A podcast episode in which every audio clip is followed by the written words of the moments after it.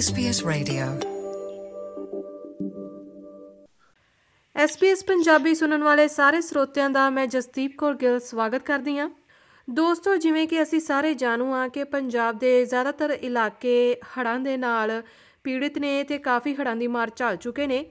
ਹਾਲਾਂਕਿ ਹੁਣ ਕਾਫੀ ਖਬਰਾਂ ਆ ਰਹੀਆਂ ਨੇ ਕਿ ਉੱਥੇ ਹੁਣ ਥੋੜਾ ਜਿਹਾ ਜਿਹੜਾ ਹੜ੍ਹਾਂ ਦਾ ਜਿਹੜਾ ਵਹਾਅ ਹੈ ਉਹ ਘਟ ਗਿਆ ਹੈ। ਪਰ ਜ਼ਮੀਨੀ ਪੱਧਰ ਤੇ ਕਿਵੇਂ ਦਾ ਮਾਹੌਲ ਹੈ ਤੇ ਕਿਵੇਂ ਦੀਆਂ ਮੁਸ਼ਕਲਾਂ ਦੇ ਵਿੱਚੋਂ ਉਥੋਂ ਦੇ ਲੋਕ ਨਿਕਲੇ ਨੇ ਇਸ ਬਾਬਤ ਜਾਣਕਾਰੀ ਲੈਣ ਦੇ ਲਈ ਸਾਡੇ ਨਾਲ ਟੈਲੀਫੋਨ ਲਾਈਨ ਤੇ ਸਾਂਝ ਪਾਈ ਹੈ ਪੰਜਾਬ ਤੋਂ ਮੰਨੂ ਸਿੰਘ ਨੇ ਵੈਸੇ ਉਹ ਆਸਟ੍ਰੇਲੀਆ ਦੇ ਸਿਡਨੀ ਸ਼ਹਿਰ ਦੇ ਰਹਿਣ ਵਾਲੇ ਨੇ ਤੇ ਫਿਲਹਾਲ ਇਸ ਵੇਲੇ ਉਹ ਪੰਜਾਬ ਦੇ ਵਿੱਚ ਨੇ ਤੇ ਆਓ ਉਹਨਾਂ ਤੋਂ ਪੰਜਾਬ ਦੀ ਸੁੱਖ ਸਾਰ ਲੈਣੇ ਆ ਮੰਨੂ ਜੀ, ਸਭ ਤੋਂ ਪਹਿਲਾਂ ਤਾਂ ਬਹੁਤ-ਬਹੁਤ ਸਵਾਗਤ ਹੈ Thank you so much for the introduction. Thank you. ਆ ਮਨੂ ਜੀ, ਸਭ ਤੋਂ ਪਹਿਲਾਂ ਤੇ ਇਹੀ ਜਾਨਣਾ ਚਾਹਾਂਗੇ ਕਿ ਪੰਜਾਬ ਦਾ ਇਸ ਵੇਲੇ ਮਾਹੌਲ ਕੀ ਹੈ ਤੇ ਤੁਸੀਂ ਇਸ ਵੇਲੇ ਕਿਹੜੇ ਜ਼ਿਲ੍ਹੇ ਦੇ ਵਿੱਚੋਂ ਕੀ ਰਾਹਤ ਵਾਕਈ ਉੱਥੇ ਹੈਗੀ ਹੈ ਹੁਣ? ਅਹ ਪਿਛਲੇ 2 ਹਫ਼ਤੇ ਤੋਂ ਜਿੱਦਾਂ ਕਿ ਅਹ ਕਾਫੀ ਜ਼ਿਆਦਾ ਡਿਫਰੈਂਸ ਹੈਗਾ। ਪਾਣੀ ਦਾ ਲੈਵਲ ਕਾਫੀ ਉੱਤੇ ਆ ਗਿਆ ਸੀਗਾ। ਸਪੈਸ਼ਲੀ ਜਿਹੜਾ ਨਾਬਾ ਏਰੀਆ ਹੈਗਾ, ਪਟਿਆਲਾ ਨਾਬਾ ਰੋਪੜ, ਇੱਥੇ ਫਰਸਟ ਫਲੋਰ ਤੋਂ ਲੈ ਕੇ ਸੈਕੰਡ ਫਲੋਰ ਤੱਕ ਪਾਣੀ ਸੀਗਾ ਤੇ ਜਿਹਦੇ ਨਾਲ ਕਾਫੀ ਜ਼ਿਆਦਾ ਨੁਕਸਾਨ ਹੋਇਆ ਸੀ। ਪਿਛਲੇ ਇੱਕ ਹਫ਼ਤੇ ਤੋਂ ਜਿਹੜੀ ਐਨਡੀਆਰਐਸ ਦੀ ਟੀਮ ਹੈਗੀ ਆ ਉਹ ਵੀ ਲੱਗੀਆਂ ਹੋਈਆਂ ਨੇ ਪੰਜਾਬ ਦੇ ਵਿੱਚ। ਜਿਹੜੀ ਨੈਚੁਰਲ ਡਿਜ਼ਾਸਟਰ ਦੀ ਟੀਮ ਹੁੰਦੀਆਂ ਨੇ।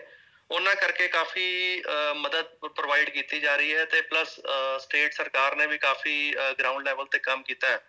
ਤੇ ਅਸੀਂ ਬੇਸਿਕਲੀ ਨੈਚੁਰਲ ਡਿਜ਼ਾਸਟਰ ਮੈਨੇਜਮੈਂਟ ਦੇ ਬੰਦਿਆਂ ਨਾਲ ਹੀ ਲੱਗੇ ਹੋਏ ਆ ਕਿਉਂਕਿ ਇਸ਼ੂ ਇਹ ਆ ਰਿਹਾ ਹੈ ਕਿ ਜਿਹੜੀਆਂ ਅਹ, ਅਹ, ਫਸਲਾਂ ਹੈਗੀਆਂ ਨੇ ਫਸਲਾਂ ਤਾਂ ਚਲੋ ਖਤਮ ਹੋ ਗਈਆਂ ਨੇ ਸਪੈਸ਼ਲੀ ਸੁਲਤਾਨਪੁਰ ਲੋਧੀ ਦੇ ਕੋਲ ਇੱਕ ਏਰੀਆ ਜਿੱਥੇ 150 ਕਿੱਲਾ ਜ਼ਮੀਨ ਡੈਜ਼ਰਟ ਦੇ ਵਿੱਚ ਕਨਵਰਟ ਹੋ ਗਈ ਹੈ। ਮਤਲਬ ਕਿ ਜਦੋਂ ਅਹ, ਉਹ ਹਿਮਾਚਲ ਤੋਂ ਜਿੱਦਾਂ ਹੜ ਆ ਰਹੇ ਸੀਗੇ ਤੇ ਉਹ ਰੇਤਾ ਨਾਲ ਆਇਆ ਹੈ ਤੇ ਰੇਤੇ ਦੇ ਨਾਲ ਜਿੰਨੀ ਵੀ ਜੀਰੀ ਸੀਗੀ ਤੇ ਜਿੰਨੀ ਵੀ ਆਪਣੀ ਮਿੱਟੀ ਸੀਗੀ ਉਹਦੇ ਵਿੱਚ ਸਾਰਾ ਰੇਤਾ ਮਿਕਸ ਹੋ ਗਿਆ।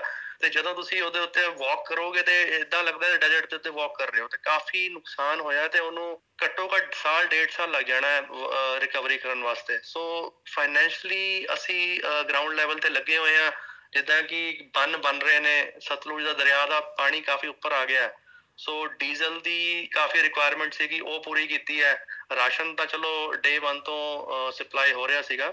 ਬਟ ਹਾਂ ਪਹਿਲਾਂ ਤਾਂ ਮਾਹੌਲ ਕਾਫੀ ਬੈਟਰ ਹੈ ਬਟ ਹੁਣ ਵੀ ਕੁਝ ਏਰੀਆ ਇਦਾਂ ਦੇ ਹੈਗੇ ਜਿੱਥੇ 5 ਤੋਂ 7 ਫੁੱਟ ਪਾਣੀ ਹੈਗਾ। ਕੱਲ ਮੈਂ ਮਾਨਸੇ ਸੀਗਾ ਤੇ ਮਾਨਸੇ ਦੇ ਵਿੱਚ ਵੀ ਕਾਫੀ ਨੁਕਸਾਨ ਹੋਇਆ ਹੈ।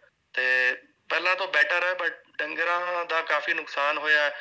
ਤੇ ਉਹ ਨਾ ਹੁਣ ਬਿਮਾਰੀਆਂ ਜਿਹੜੀਆਂ ਹੈਗੀਆਂ ਨੇ ਪਾਣੀ ਦਾ ਜਦੋਂ ਫਲੋ ਥੱਲੇ ਆਇਆ ਤੇ ਉਹਦੇ ਨਾਲ ਬਿਮਾਰੀਆਂ ਕਾਫੀ ਅਹ, ਚੱਲ ਰਹੀਆਂ ਨੇ। ਬਿਕੋਜ਼ ਮੌਨਸੂਨ ਹੈਗਾ ਲੋਕਾਂ ਨੂੰ ਅਲੱਗ-ਅਲੱਗ ਤਰ੍ਹਾਂ ਦੇ ਫੀਵਰ ਕਾਫੀ ਹੋ ਰਹੇ ਨੇ। ਸੋ ਸਮਝ ਨਹੀਂ ਆ ਰਹੀ ਕੀ ਪ੍ਰੋਬਲਮ ਹੈਗੀ ਹੈ। ਸੋ ਇਹ ਇੱਕ ਟੈਨਸ਼ਨ ਦਾ ਇੱਕ ਮੁੱਦਾ ਹੈਗਾ ਇਸ ਟਾਈਮ ਤੇ। ਜੀ, ਤੇ ਬਾਰਿਸ਼ ਵਗੈਰਾ ਦਾ ਕੀ ਮਾਹੌਲ ਹੈ? ਕਹਿੰਦੇ ਮੀਂਹ ਅਜੇ ਵੀ ਪੈ ਰਹੇ ਨੇ, ਤਾਂ ਕੀ ਜੇ ਹੜ੍ਹਾਂ ਦੀ ਗੱਲ ਕਰੀਏ, ਤਾਂ ਕੀ ਉਹਨਾਂ ਦੀ ਫਿਕਰ ਹਜੇ ਵੀ ਬਣੀ ਹੋਈ ਹੈ? ਇਹ ਫਿਕਰ ਤਾਂ ਬਿਲਕੁਲ ਬਣੀ ਹੋਈ ਹੈ, ਕਿਉਂਕਿ ਪਹਿਲੀ ਵਾਰੀ ਏਦਾਂ ਹੋਇਆ ਕਿ ਸੁਖਨਾ ਲੇਕ ਬਣੀ ਸੀ 1958 ਦੇ ਵਿੱਚ, ਆਪਣਾ ਚੰਡੀਗੜ੍ਹ ਦੇ ਵਿੱਚ ਜਿਹੜੀ ਹੈਗੀ ਹੈ। ਪਹਿਲੀ ਵਾਰੀ ਉਹਦੇ ਨਾ ਉਹਨਾਂ ਨੇ ਗੇਟ ਖੋਲੇ ਆ ਤੇ ਗੇਟ ਖੋਲਣ ਦੇ ਨਾਲ ਪਾਣੀ ਦਾ ਫਲੋ ਜਿਹੜਾ ਹੈਗਾ ਹੈ, ਗੱਗਰ ਦਰਿਆ ਦੇ ਵਿੱਚ ਬਣਿਆ ਹੋਇਆ। ਉਹ ਕਦੇ ਵੀ ਜੇ ਬਾਰਿਸ਼ ਇੱਕਦਮ ਪਿੱਛੋਂ ਹਿਮਾਚਲ 'ਚ ਜ਼ਿਆਦਾ ਹੋ ਜਾਵੇ ਜਾਂ ਕੋਈ ਬੱਦਲ ਫਟ ਗਿਆ ਤੇ ਉਹਦੇ ਨਾਲ ਕੁਝ ਵੀ ਮਤਲਬ ਕਾਫੀ ਜ਼ਿਆਦਾ ਇੰਪੈਕਟ ਪੈ ਸਕਦਾ ਉਹੀ ਡਰ ਬਣਿਆ ਹੋਇਆ ਉਦਾਂ ਦਾ ਸਿਚੁਏਸ਼ਨ ਕੰਟਰੋਲ ਦੇ ਵਿੱਚ ਹੈਗੀ ਹੈ। ਬਾਕੀ ਗਰਾਊਂਡ ਲੈਵਲ ਤੇ ਕਾਫੀ ਸੰਸਥਾਵਾਂ ਵੀ ਹੈਗੀਆਂ ਨੇ ਜਿਹੜੀਆਂ ਕੰਮ ਕਰ ਰਹੀਆਂ ਨੇ। ਗਵਰਨਮੈਂਟ ਡਿਸਟ੍ਰਿਕਟ ਆਫੀਸਰਸ ਸਾਰੇ ਲੱਗੇ ਹੋਏ ਨੇ। ਬਟ ਪ੍ਰੋਬਲਮ ਇਹੀ ਹੈ ਕਿ ਸਕੂਲ ਵਗੈਰਾ ਬੰਦ ਨੇ ਬੱਚਿਆਂ ਦੀ ਪੜ੍ਹਾਈ ਤੇ ਕਾਫੀ ਇੰਪੈਕਟ ਪੈ ਰਿਹਾ। ਤੇ ਕਈ ਏਰੀਆ ਦੇ ਵਿੱਚ ਹਜੇ ਵੀ ਜਿਹੜੇ ਚੁੱਕੀਆਂ ਹੈਗੀਆਂ ਉੱਥੇ ਵੀ ਪਾਣੀ ਹੈਗਾ ਤੇ ਉਹ ਉਹਨਾਂ ਨੂੰ ਘਰ ਦੀ ਸਮੱਸਿਆ ਕਾਫੀ ਜ਼ਿਆਦਾ ਆ ਰਹੀ ਹੈ। ਤੇ ਉਹਨਾਂ ਨੂੰ ਅਸੀਂ ਇਧਰਲੀ ਸਾਈਡ ਲੈ ਕੇ ਆਏ ਆ ਜਿਹੜਾ ਮੋਹਾਲੀ ਤੇ ਚੰਡੀਗੜ੍ਹ ਏਰੀਆ ਜਿੱਥੇ ਥੋੜਾ ਜਿਹਾ ਹਾਈਟ ਹੈਗੀ ਹੈ ਕਿਉਂਕਿ ਨਾਭੇ ਏਰੀਆ ਦੇ ਵਿੱਚ ਹਾਈਟ ਬਹੁਤ ਥੱਲੇ ਹੈਗੀ ਹੈ ਤੇ ਉਹਦੇ ਨਾਲ ਅਹ, ਮਤਲਬ ਕਿ ਨੁਕਸਾਨ ਉਧਰ ਹੁਣ ਵੀ ਝੇਲ ਰਹੇ ਨੇ ਉਹ। ਜੀ ਤੇ ਜੇ ਗੱਲ ਕਰੀਏ ਤੁਹਾਡੇ ਇੰਡੀਆ ਜਾਣ ਦੀ ਤਾਂ ਤੁਸੀਂ ਕਦੋਂ ਕੁ ਇੰਡੀਆ ਗਏ ਸੀਗੇ ਤੇ ਕਿਹੜੇ ਤੁਸੀਂ ਉੱਥੇ ਬਿਲੋਂਗ ਕਰਦੇ ਹੋ ਸ਼ਹਿਰ ਤੋਂ ਤੇ ਕਿੰਨਾ ਕੁ ਤੁਸੀਂ ਉੱਥੇ ਜਾ ਕੇ ਇੰਡੀਆ ਦੇ ਵਿੱਚ ਦੇਖਿਆ? ਦੇਖੋ, ਮੈਂ ਨਾ 2018 ਦੇ ਵਿੱਚ ਆ ਗਿਆ ਸੀਗਾ ਇੱਥੇ ਤੇ ਕੁਝ ਫੈਮਿਲੀ ਪ੍ਰੋਬਲਮਸ ਕਰਕੇ। ਉਸ ਤੋਂ ਬਾਅਦ ਜਦੋਂ ਮੈਂ ਇੱਥੇ ਆਇਆ ਤੇ ਮੇਰੇ ਕਾਫੀ ক্লোਜ਼ ਸੀਗੇ ਸਰਦਾਰ ਮਿਲਖਾ ਸਿੰਘ ਜੀ, ਜਿਹੜੇ ਕਿ ਅਸੀਂ ਸਾਰੇ ਜਾਣਦੇ ਹਾਂ ਕਿ 올림픽ੀਅਨ ਚੈਂਪੀਅਨ ਰਹੇ ਨੇ। ਉਹਨਾਂ ਨਾਲ ਮਿਲ ਕੇ ਮੈਂ drug free Punjab mission start ਕੀਤਾ ਸੀਗਾ, ਕਿਉਂਕਿ ਮੇਰੇ ਕਾਫੀ ਨੋਨ ਹੈਗੇ ਆ, ਜਿਨ੍ਹਾਂ, ਜਿਹੜੀ ਪ੍ਰੋਬਲਮ ਫੇਸ ਕਰ ਰਹੇ ਨੇ। ਅਸੀਂ ਸੁਣਨ ਚ ਆਂਦਾ ਹੈ ਕਿ ਲੋਕੀ ਅਹ, ਆਪਣੇ ਗਹਿਣੇ ਵੇਚ ਕੇ ਡਰੱਗਸ ਦੇ ਵਿੱਚ ਮਤਲਬ ਡਰੱਗਸ ਖਰੀਦ ਕੇ ਕਰ ਰਹੇ ਨੇ। ਬਟ ਐਦਾਂ ਦੇ ਮਾਹੌਲ ਵੀ ਦੇਖੇ ਹੈ ਕਿ ਘਰ ਦੇ ਬਰਤਨ ਤੱਕ ਵੇਚਦੇ ਲੋਕਾਂ ਨੇ। ਸੋ ਉਹ ਇੱਕ ਬਹੁਤ ਵੱਡਾ ਮੁੱਦਾ ਹੈਗਾ। ਪਹਿਲੀ ਵਾਰੀ ਪੰਜਾਬ ਦੇ ਵਿੱਚ ਆਫੀਸਰਸ ਦੀ ਕਮੀ ਆਈ ਸੀ 2019 ਦੇ ਵਿੱਚ। 50000 ਬੱਚਿਆਂ ਨੇ 2015 ਦੇ ਵਿੱਚ ਯੂਪੀਐਸਸੀ ਦਾ ਐਗਜ਼ਾਮ ਦਿੱਤਾ ਸੀਗਾ। ਪਰ ਜਦੋਂ ਸੁਣਨ ਚ ਆਇਆ ਕਿ ਇਸ ਵਾਰੀ ਸਿਰਫ 8000 ਬੱਚਿਆਂ ਨੇ ਐਗਜ਼ਾਮ ਦਿੱਤਾ ਹੈ ਤੇ ਉਹ ਦਿਨ ਬਰ ਦਿਨ ਉਹ ਰੇਸ਼ੋ ਘਟਦੀ ਜਾ ਰਹੀ ਹੈ।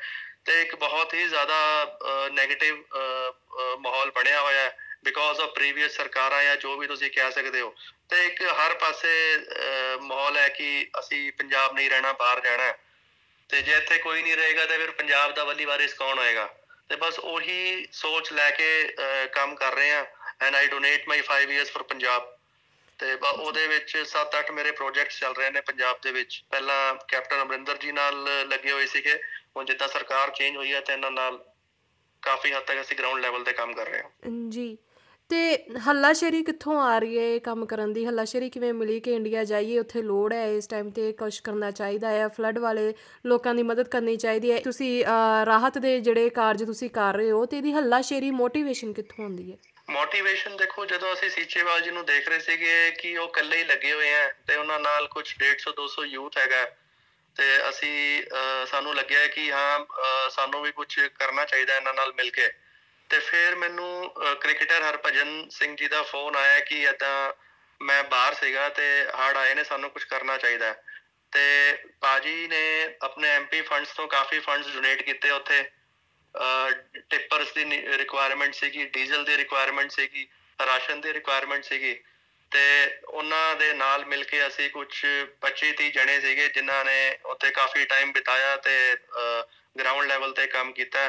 ਹੁਣ ਵੀ ਅਸੀਂ ਇੱਕ ਤੋਂ ਲੈ ਕੇ ਜਿੰਨੀ ਵੀ ਪ੍ਰੋਬਲਮਸ ਹੈਗੀਆਂ ਨੇ ਸਾਰਿਆਂ ਦੀ ਅਪਡੇਟਸ ਲੈ ਰਹੇ ਆ ਕੋਈ ਵੀ ਫਾਈਨੈਂਸ਼ੀਅਲ ਕਿਸੇ ਨੂੰ ਇਸ਼ੂ ਆ ਰਿਹਾ ਹੈ, ਕਿ ਕੋਈ ਆਪਦਾ ਦਾ ਇਸ਼ੂ ਆ ਰਿਹਾ ਅਸੀਂ ਉਹਦੇ ਉੱਤੇ ਬਿਲਕੁਲ ਲੱਗੇ ਹੋਏ ਆ ਤੇ ਇਨਸਪੀਰੇਸ਼ਨ ਮਿਲੀ ਹੈ। ਇੱਕ ਤਾਂ ਦੇਖੋ, ਬਾਬਾ ਨਾਨਕ ਤੋਂ ਉੱਪਰ ਕੋਈ ਇਨਸਪੀਰੇਸ਼ਨ ਨਹੀਂ ਹੈਗੀ ਹੈ। ਤੇ ਸਿੰਚੇਵਾਲ ਜੀ ਕਰਕੇ ਇਹ ਸਾਰਾ ਇਨੀਸ਼ੀਏਟਿਵ ਹੋਇਆ ਤੇ ਹਰਭਜਨ ਜੀ ਕਰਕੇ। ਜੀ ਤਾਂ ਤੁਸੀਂ ਹੜ੍ਹ ਪੀੜਤ ਲੋਕਾਂ ਦੀ ਮਦਦ ਕਰ ਰਹੇ ਸੀ ਤਾਂ ਉਸ ਸਮੇਂ ਤੁਸੀਂ ਕੀ ਮਾਹੌਲ ਦੇਖਿਆ? ਕੀ ਕੀ ਮੁਸ਼ਕਲਾਂ ਤੁਸੀਂ ਜਿਹੜੀਆਂ ਲੋਕਾਂ ਦੀਆਂ ਦੇਖੀਆਂ ਤੁਹਾਨੂੰ ਨਜ਼ਰ ਆਈਆਂ ਉਸ ਸਮੇਂ ਦਾ ਥੋੜਾ ਜਿਹਾ ਮਾਹੌਲ ਉਹਦੇ ਬਾਰੇ ਦੱਸੋ। ਮੁਸ਼ਕਲਾਂ ਇਹ ਸੀਗੀਆਂ ਕਿ ਲੋਕਾਂ ਦੇ ਮਨਾਂ ਦੇ ਵਿੱਚ ਬਹੁਤ ਡਰ ਹੈਗਾ ਤੇ ਉਹਨਾਂ ਨੂੰ ਇਹ ਨਹੀਂ ਸਮਝ ਆ ਰਿਹਾ ਕਿ ਸਾਡਾ ਫਿਊਚਰ ਕੀ ਹੈ ਕਿਉਂਕਿ ਜਿਹੜੇ ਸ਼ਹਿਰੀ ਏਰੀਆ ਨੇ ਉਹ ਤਾਂ ਰਿਕਵਰ ਕਰ ਗਏ ਨੇ। ਬਟ ਪਿੰਡਾਂ ਦੇ ਵਿੱਚ ਹਜੇ ਵੀ ਬਹੁਤ ਜ਼ਿਆਦਾ ਖਰਾਬ ਮਾਹੌਲ ਹੈ। ਜਿਸ ਬੰਦੇ ਨੇ ਕਣਕ ਬੀਜੀ ਹੈ ਤੇ ਇੱਕਦਮ ਹਫ਼ਤੇ ਦੇ ਵਿੱਚ ਹੜ ਆਇਆ ਤੇ ਉਹ ਰੇਗਿਸਤਾਨ 'ਚ ਬਦਲ ਗਈ ਜਗ੍ਹਾ। ਰੇਤਾ ਹੀ ਰੇਤਾ ਉੱਥੇ ਹੋ ਗਿਆ। ਤੇ ਉਹਦਾ ਮਤਲਬ ਕਿ ਸਦਮੇ ਦੇ ਵਿੱਚ ਹੀ ਹੈਗੇ ਆ। ਉਹਨਾਂ ਨੂੰ ਸਮਝ ਨਹੀਂ ਆ ਰਿਹਾ ਕਿ ਹੋਏਗਾ ਕੀ। ਜੀ। ਬਟ ਸਰਕਾਰ ਸਰਕਾਰ ਨੇ ਕੁਝ ਵਾਅਦੇ ਕੀਤੇ ਹੈ ਕਿ ਹਰ ਪੀੜਤ ਪਰਿਵਾਰ ਨੂੰ 4 ਤੋਂ 5 ਲੱਖ ਰੁਪਏ ਦਿੱਤਾ ਜਾਏਗਾ ਬਟ ਉਹਦੇ ਨਾਲ ਉਹ ਰਿਕਵਰੀ ਤਾਂ ਹੋ ਨਹੀਂ ਸਕਦੀ ਕਿਉਂਕਿ ਉਹ ਇੱਕ ਇਮੋਸ਼ਨਸ ਜੁੜੇ ਹੁੰਦੇ ਆ। ਤੇ ਉਹਨਾਂ ਦੇ ਮਨਾਂ ਦੇ ਵਿੱਚ ਡਰ ਹੈ ਤੇ ਉਹ ਕਾਫੀ ਗਹਿਰਾ ਇੰਪੈਕਟ ਕਰੇ ਗਈ ਹੈ ਇਹ ਚੀਜ਼ ਤੇ ਅਸੀਂ ਆਪਣੀ ਅੱਖਾਂ ਨਾਲ ਦੇਖੀ ਹੈ ਉਹ ਚੀਜ਼ਾਂ। ਬਟ ਅਗੇਨ ਇੱਕ ਪੰਜਾਬੀ ਦੀ ਯੂ نو ਪੰਜਾਬੀ ਜਿਹੜੇ ਹੁੰਦੇ ਆ, ਬੜੇ ਦਲੇਰ ਕੌਮ ਹੈਗੀ ਹੈ। ਉਹਨਾਂ ਨੇ ਹਾਰ ਨਹੀਂ ਮੰਨੀ, ਉਹ ਕਹਿੰਦੇ ਨਹੀਂ ਅਸੀਂ ਆਪਣੇ ਲੈਵਲ ਤੇ ਆਪ ਰਿਕਵਰੀ ਕਰਾਂਗੇ ਤੇ ਉਹ ਦੇਖ ਕੇ ਜਜ਼ਬਾ ਸਾਨੂੰ ਵੀ ਮਿਲਿਆ ਤੇ ਅਸੀਂ ਉਹਨਾਂ ਨਾਲ ਹਮੇਸ਼ਾ ਖੜੇ ਹਾਂ।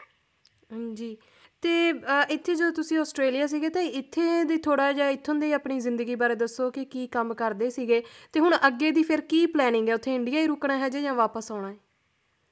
ਆਸਟ੍ਰੇਲੀਆ ਤੇ ਮੈਂ ਆਸਟ੍ਰੇਲੀਅਨ ਕ੍ਰਿਕਟ ਬੋਰਡ ਨਾਲ ਸੀਗਾ ਤੇ ਕ੍ਰਿਕਟ ਦੇ ਕੁਝ ਚੈਰਿਟੀ ਫਾਊਂਡੇਸ਼ਨਸ ਹੈਗੀਆਂ, Bradman foundation, Steve Waugh foundation McGrath foundation, plus ਹੋਰ ਕਾਫੀ ਕਾਜ਼ਸ ਲਈ ਕੰਮ ਕੀਤੇ ਆ ਇੱਥੇ ਆਪਣੇ ਡੇ ਟੂ ਡੇ ਰੂਟੀਨ ਤੋਂ ਇਲਾਵਾ। ਉਹਦੇ ਵਿੱਚ ਕਾਫੀ ਇਨਵੋਲਵ ਸੀਗਾ ਕਿਉਂਕਿ ਮੈਂ ਸਟੇਟ ਲੈਵਲ ਤੱਕ ਖੇਡਿਆ ਹੋਇਆ cricket when I was in India ਤੇ ਉਹ ਇੱਕ ਪੈਸ਼ਨ ਸੀਗਾ ਤੇ ਤੇ ਉਹਦੇ ਨਾਲ ਫਿਲੈਂਥਰੋਪੀ ਤੇ ਸਪੋਰਟਸ ਦੇ ਵਿੱਚ ਕੁਝ ਸਾਡੇ ਕੋਲ ਕਨਸੈਪਟ ਸੀਗੇ ਜਿਨ੍ਹਾਂ ਨਾਲ ਅਸੀਂ ਕਮਿਊਨਿਟੀ ਦੀ ਸੇਵਾ ਕਰੀਏ। ਉਹਦੇ ਵਿੱਚ ਹੀ ਜ਼ਿਆਦਾ ਟਾਈਮ ਮੈਂ ਉੱਥੇ ਬਿਤਾਇਆ 6 ਤੋਂ 7 ਸਾਲ। ਮੇਰਾ ਹਜੇ ਤਾਂ ਪਲਾਨ ਫਿਲਹਾਲ ਕੁਝ ਜਿਹੜੀ ਚੀਜ਼ਾਂ ਪ੍ਰੋਜੈਕਟ ਚੱਲ ਰਹੇ ਗਵਰਨਮੈਂਟ ਦੇ ਨਾਲ, ਸਾਲ, ਡੇਢ ਸਾਲ ਦਾ ਹਜੇ ਸਿਲਸਿਲਾ ਚੱਲੇਗਾ ਤੇ ਉਸ ਤੋਂ ਬਾਅਦ yes definitely all come back ਜੀ। ਤੇ ਬਹੁਤ ਵਧੀਆ ਤੁਸੀਂ ਸਾਨੂੰ ਸਾਰਾ ਦੱਸਿਆ ਉੱਥੋਂ ਦੇ ਪੰਜਾਬ ਦੇ ਮਾਹੌਲ ਦੇ ਬਾਰੇ। ਤੇ ਅਖੀਰ ਦੇ ਵਿੱਚ ਜਿਹੜੇ ਭਾਈਚਾਰੇ, ਜਿਹੜੇ ਵੀ ਸਰੋਤੇ ਤੁਹਾਨੂੰ ਇਸ ਵੇਲੇ ਸੁਣ ਰਹੇ ਨੇ, ਉਹਨਾਂ ਦੇ ਨਾਂ ਤੇ ਤੁਸੀਂ ਕੋਈ ਵੀ ਸੁਨੇਹਾ ਸਾਂਝਾ ਕਰਨਾ ਚਾਹੁੰਦੇ ਹੋਵੋ ਤਾਂ ਜ਼ਰੂਰ। ਮੈਂ ਇਹੀ ਸੁਣਿਆ ਸਾਂਝਾ ਕਰਾਂਗਾ, ਜਿੰਨੀ ਵੀ ਆਪਣੀ ਸੰਗਤ ਹੈਗੀ ਆਸਟ੍ਰੇਲੀਆ ਦੀ ਪੰਜਾਬ ਨੂੰ ਇਸ ਟਾਈਮ ਤੇ ਬਹੁਤ ਨੀਡ ਹੈਗੀ ਹੈ। ਹਰ ਹਰ ਸਾਈਡ ਤੋਂ ਇਮੋਸ਼ਨਲੀ ਫਾਈਨੈਂਸ਼ਲੀ ਜਾਂ ਕੁਝ ਵੀ ਤੁਸੀਂ ਕਹਿ ਲਓ। ਤੇ ਤੁਹਾਡਾ ਇੱਕ ਇੱਕ ਜਿਹੜਾ ਵੀ ਕਦਮ ਹੋਏਗਾ, ਉਹ ਮਤਲਬ ਕਿ ਪੰਜਾਬ ਵੱਲ ਜਾਵੇ ਤੇ ਇਸ ਟਾਈਮ ਤੇ ਹਰ ਪਾਸਿਓਂ ਪੰਜਾਬ ਦੇ ਉੱਤੇ ਵਿਪਤਾਈ ਹੋਈ ਹੈ।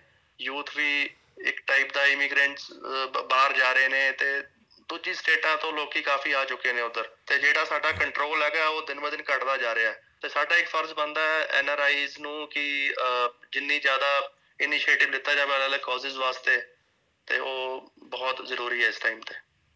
ਜੀ ਮਨੂ ਜੀ ਬਹੁਤ ਬਹੁਤ ਸ਼ੁਕਰੀਆ ਕਿ ਤੁਸੀਂ ਸਾਨੂੰ ਸਮਾਂ ਦਿੱਤਾ ਤੇ ਇਹ ਸਾਰੀ ਗੱਲਬਾਤ ਤੇ ਉੱਥੋਂ ਦਾ ਮਾਹੌਲ ਜਿਹੜਾ ਹੈ ਉਹਦੀ ਖਬਰ ਸਾਡੇ ਨਾਲ ਸਾਂਝੀ ਕੀਤੀ ਹੈ। ਉਹਦੇ ਲਈ ਤੁਹਾਡਾ ਬਹੁਤ ਬਹੁਤ ਧੰਨਵਾਦ। Thank you so much thank you thank you Jasjeet ji. Thank you You're with SBS Radio.